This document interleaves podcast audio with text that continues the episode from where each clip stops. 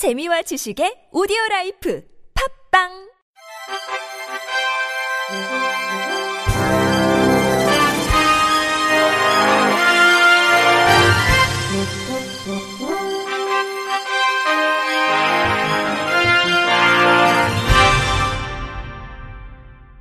청취자 여러분 안녕하십니까. 7월 11일 화요일 KBIC 뉴스입니다.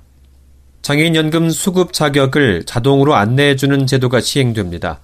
보건복지부는 오늘 국무회의에서 장애인연금 수급 희망 이력 관리 도입을 규정한 장애인연금법 시행령 개정안이 의결돼 다음 달 시행한다고 밝혔습니다. 장애인연금 수급 희망 이력 관리는 장애인연금을 신청했다 탈락한 수급 희망자를 대상으로 탈락한 시점 이후 5년간 매년 소득 재산 조사를 실시해 수급이 가능할 것을 예상되는 경우 신청을 안내하는 제도입니다. 그동안 장애연금을 신청했다가 소득 재산 기준 등을 미충족해 탈락한 경우 추후 기준을 만족해도 행정적인 번거로움 등으로 재신청하지 않은 사례가 많았습니다. 앞으로는 장애연금 수급 희망자가 이력 관리를 신청하면 별도로 재신청하지 않고도 매해 소득과 재산 등에 따라 지원 조건에 해당되는 경우 연금 신청을 안내받게 됩니다. 장애연금 지급 신청의 방법과 절차는 전화나 서면, 전자우편, 휴대전화 문자 메시지 등으로 안내됩니다. 부산에서도 오는 9월부터 장애인이 스마트폰 애플리케이션으로 콜택시를 부를 수 있게 됩니다. 이는 지난 2015년 서울에 이어 두 번째입니다. 장애인이 앱을 내려받아 한 차례 본인 인증 절차를 거치면 언제든지 이용할 수 있으며 스마트폰을 이용하지 않는 장애인은 지금처럼 콜센터를 이용하면 됩니다. 지금은 출퇴근과 병원 진료 등을 위해서 장애인이 많이 이동하는 시간에는 전화가 몰려 예약하는데 어려움이 있습니다. 부산시는 이르면 이달 안에 앱 구축을 마무리하고 시각, 신장, 지적, 발달 등 장애 유형별로 지원자를 선정해 다음 달까지 시범 운영할 예정입니다. 이어 9월부터 휠체어를 이용하지 않는 장애인을 위한 콜택시에 우선 적용하고 문제가 없으면 휠체어를 이용하는 장애인을 위한 택시인 두리발에도 확대 적용할 계획입니다. 시각장애인들을 위한 점자 불교의식 집이 처음으로 출간됐습니다.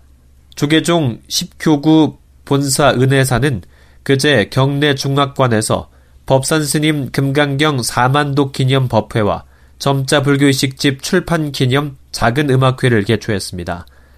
사회복지법은 연하원 이사장 혜성 스님이 제작한 점자 불교의식집은 이날 금강경 4만 독을 성만한 동국대 명예교수 법산 스님의 후원으로 빛을 보게 됐습니다. 이날 자리를 마련한 은혜사 주지 동관 스님은 혜성 스님에게 후원금을 전하며 앞으로 은혜사도 장애인 불자들의 복지를 위해 힘을 보태겠다고 말했습니다.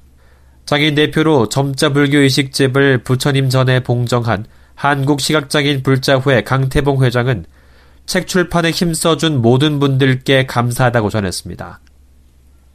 SPC그룹이 서울시 9개 장애인 제거제빵 작업장에 우리밀 6톤을 무상 지원키로 했습니다.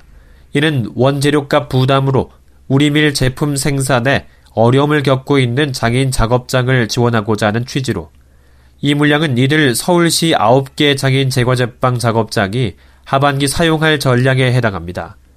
또 그룹은 장애인의 자립을 돕고자 지난 2014년부터 서울시 내 장애인 작업장 9곳에 제과제빵 기술 교육과 원재료, 기자재 등 생산에서부터 판매까지 전 과정을 지원하는 해피투게더 베이커리 지원 사업을 펼치고 있습니다.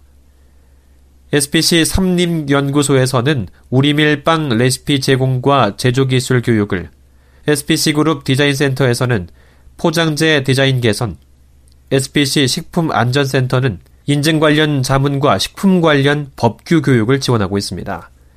그룹 관계자는 이번 우리밀 무상 지원을 통해 장애인 작업장과 우리밀 생산 농가와의 상생도 기대하고 있다며 장애인 작업장이 원가 부담을 줄여 장애인의 일자리를 창출할 수 있는 여건을 마련할 수 있고 생산 농가는 우리밀 제품의 저변 확대를 통해 안정적인 판로를 확보할 수 있을 것이라고 말했습니다.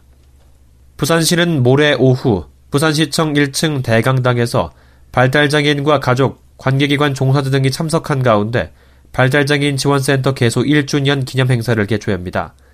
이번 행사는 발달장애인으로 구성된 앙상블 더 날개의 축하 공연을 시작으로 일부에서는 박서정 센터장의 기념사와 발달장애인 지원센터 1년의 발자취를 소개하는 순서로 이어집니다. 2부에서는 참석한 발달장애인 부모와 관련 기관 종사자의 역량 강화를 위해 발달장애인의 생애주기별 이해, 성인기의 성과 지원 방향과 성인 발달장애인의 일자리와 진로 방향 모색이라는 주제로 특강이 진행됩니다. 발달장애인 지원센터는 2015년 11월 시행된 발달장애인 권리 보장 및 지원에 관한 법률에 따라 보건복지부와 부산시에 각각 2,350만 원씩 총 4억 7천만 원을 투입해 설치했으며 지난해 7월 개소해 한국장애인개발원에서 위탁 운영하고 있습니다. 주요 사업은 발달장애인의 전 생애에 걸친 교육, 직업생활, 문화복지 서비스 이용 등 맞춤형 평생 계획을 설계해주는 개인별 지원 계획, 의사결정에 어려움을 겪는 성인 발달장애인이 필요한 도움을 받을 수 있도록 후견인 선임을 지원해주는 공공후견 지원, 발달장애인 대상 범죄에 대한 보호 조치, 형사사법절차를 지원해주는 권리구제 사업 등입니다. 시관계절은 이번 기념행사를 통해 발달장애인에 대한 시민들의 인식 개선, 관련 기관 종사자들의 업무 역량을 강화할 예정이며 향후 발달장애인과 그 가족 등이 더욱 행복한 삶을 누릴 수 있도록 시에서도 노력하겠다고 말했습니다. 시각장애인들을 위해서 주변에 어떤 시설물들이 있는지를 점자나 기호로 표현한 지도를 촉지 안내도라고 합니다. 하지만 이 정작 장애인들은 이 촉지 안내도를 잘 이용하지 않습니다. 그 이유를 MBN 전민석 기자가 알아봤습니다. 시각장애 1급인 황재선 씨가 지하철 역사에 들어섭니다. 촉지 안내도를 더듬어 화장실을 찾아가 봤습니다. 하지만 얼마 지나지 않아 벽에 맞닥뜨립니다.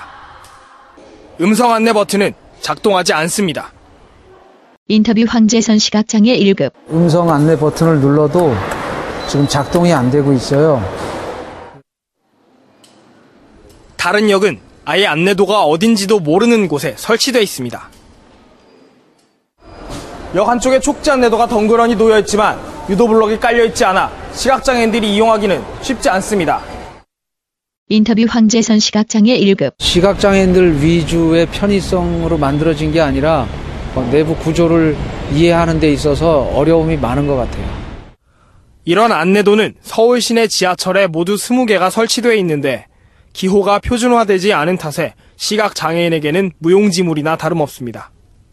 인터뷰 홍사준 시각장애인 이동지원센터 연구원. 표준화된 이 점자의 규격이라든가 촉지 안내도에 규정이 있어야 됩니다. 그래서 제조사별로 모양이 다르거나 어떤 그러한 형태를 예, 취하지 않도록 보완이 돼야 되겠고요. 서울교통공사 측은 취재가 시작되고서야 개선을 약속했습니다. 인터뷰 서울교통공사 관계자. 좀 더 잘하려고 뭐 이렇게 시범으로 설치됐는데 뭐 유지 관리가 좀 잘 안 되는 부분이 있고 이번에 뭐 일제 정비를 좀 해서 개선토록 하겠다는 서울만 해도 하루에 1200명이 넘는 시각장애인들이 지하철을 이용하고 있는 만큼 개선이 시급해 보입니다. MBN 뉴스 전민석입니다. 끝으로 날씨입니다. 내일은 전국에 구름이 많겠고 볕도 강해 자외선 지수와 오존 농도도 높겠습니다. 아침 최저 기온은 서울, 청주, 대구가 모두 25도로 출발하겠고 한낮 최고 기온은 서울 33도, 대구가 36도, 울산과 광주가 34도까지 오르겠습니다. 또 낮에 열기가 밤에도 식지 않아 하루 최저 기온이 25도 선에 머물면서 남부와 제주에 이어 중부 지방에서도 열대야가 나타나겠습니다. 이상으로 7월 11일 화요일 KBIC 뉴스를 마칩니다. 지금까지 제작의 류창동, 진행의 이창훈이었습니다. 고맙습니다. KBIC